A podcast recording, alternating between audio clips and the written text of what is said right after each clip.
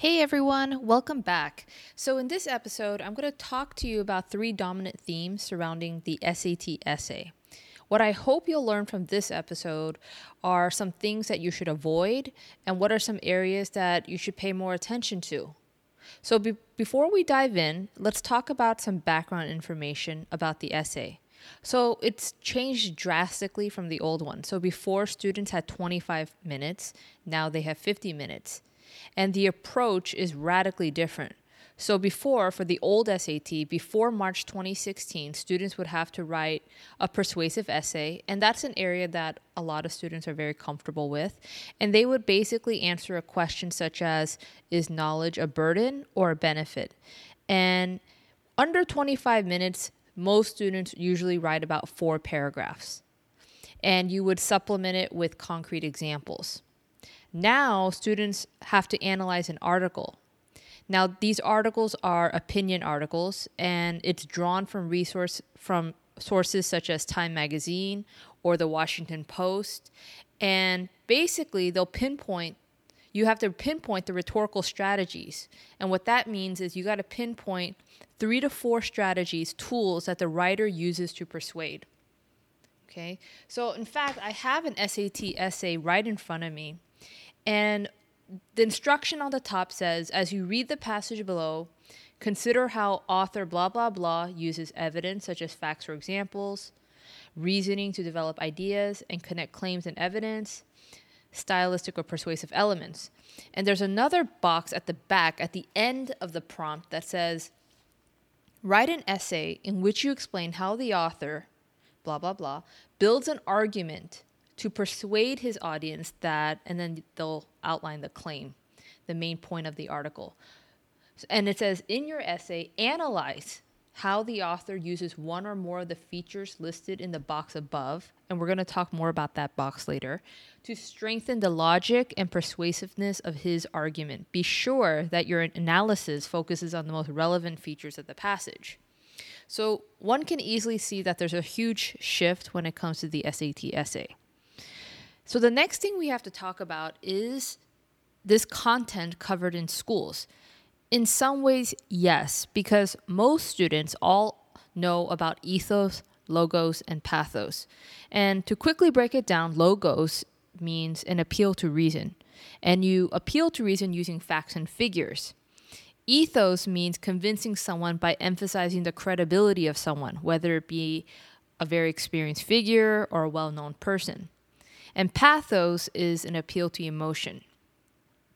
But even though a lot of students are familiar with ethos, ethos, logos, and pathos, you can't just use that. It's not what I personally have found is that those three rhetorical strategies alone are not sufficient to score high on the SAT essay. So, a lot of times students resort to it because it's the most familiar, but sometimes you may not find ethos or sometimes you may not find pathos. And so and i feel like a lot of students will resort to these three strategies. So it's probably not the best approach to just default on using ethos logos and pathos. Now another thing i want to point out is that some high schools offer this course called ap language and composition. And rhetorical analysis is taught if you take this class. Now some high schools offer it and some don't and even if schools do offer it, some students opt not to take it. But regardless of that, the good news is that writing a great rhetorical analysis essay can easily be taught from the ground up.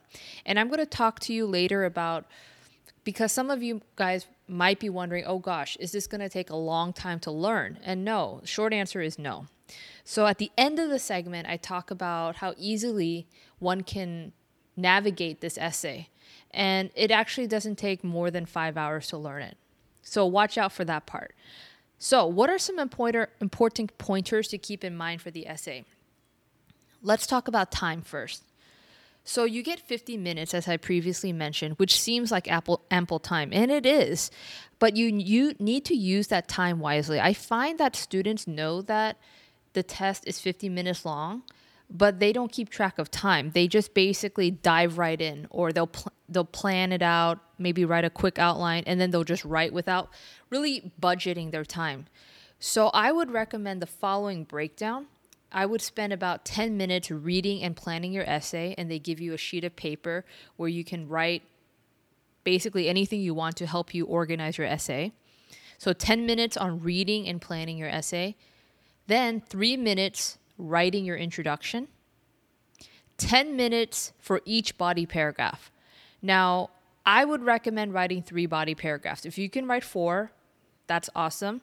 But three is absolutely sufficient. So if you're supposed to spend 10 minutes per body paragraph, that would be 30 minutes. So right now we're down to 43 minutes. And then five minutes for writing your conclusion. And then the last two minutes, which oftentimes a lot of students a lot of students don't do, proofreading. Just spend two minutes looking for typos, awkward sentences. It can really make a difference because when you're writing and writing under time settings, we're not we can make mistakes. And because the SAT essay, one of the components that they're test uh, that they're going to grade you on is writing, I think it's worth that those extra two minutes to kind of quickly spend to just scan your sentences just to make sure that they sound pretty good.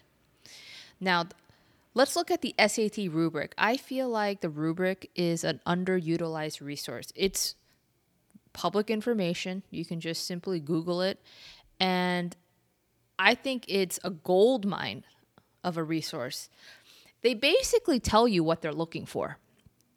So I'm not going to get into the nitty gritty, but there are three overall metrics. So they tell you there's going to be a score for reading, and here are all these things that they're looking for to get a high score for reading. There's a score for analysis, a score for writing. And I would download and find the rubric and research it more and look into it. Maybe highlight the areas that you're having trouble with. Because if you can follow the rubric, I don't see why students cannot why students can't get a high score. Now, let's talk about another point. Length matters. So I once had a student who wrote a pretty decent essay uh, for his mock test, and but it was quite long. He filled the pages. And actually they give you four pages to write and i would fill it up as best you can. So if you write small write a little bit bigger perhaps. Try to fill up as many pages as you can.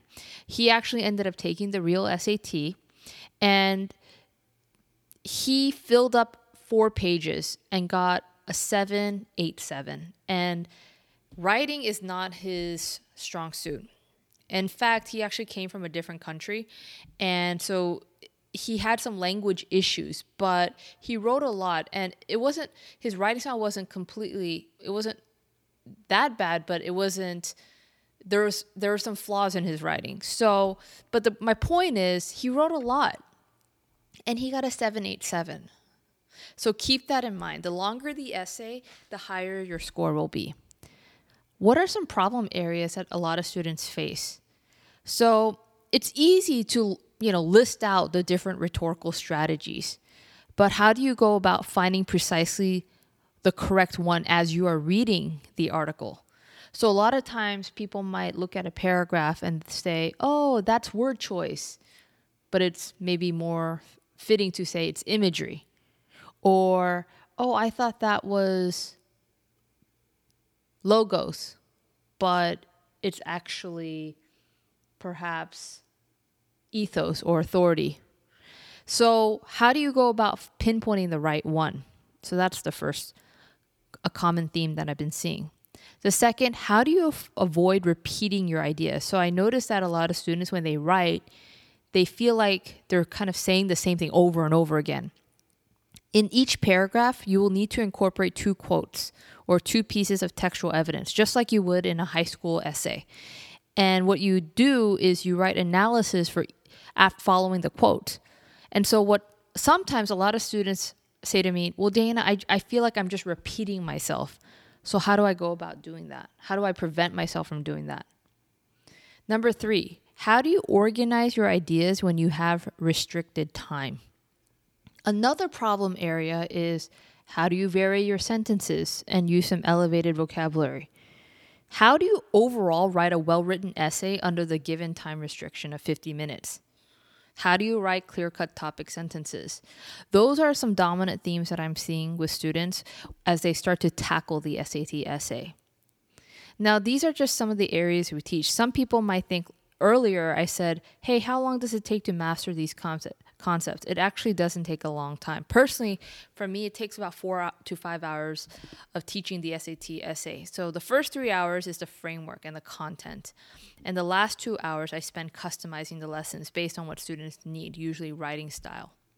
So the SAT essay, while it may seem for some unfamiliar and new, it's definitely doable. So, as long as you're getting the right content and you're being strategic with your time, th- this SAT essay should not be an area of concern. Anybody can do well in this essay. So, I hope you found this episode helpful. If you have any questions you would like me to answer, you can always email me. My email is on the website. So, until next time, I'll see you at the next episode.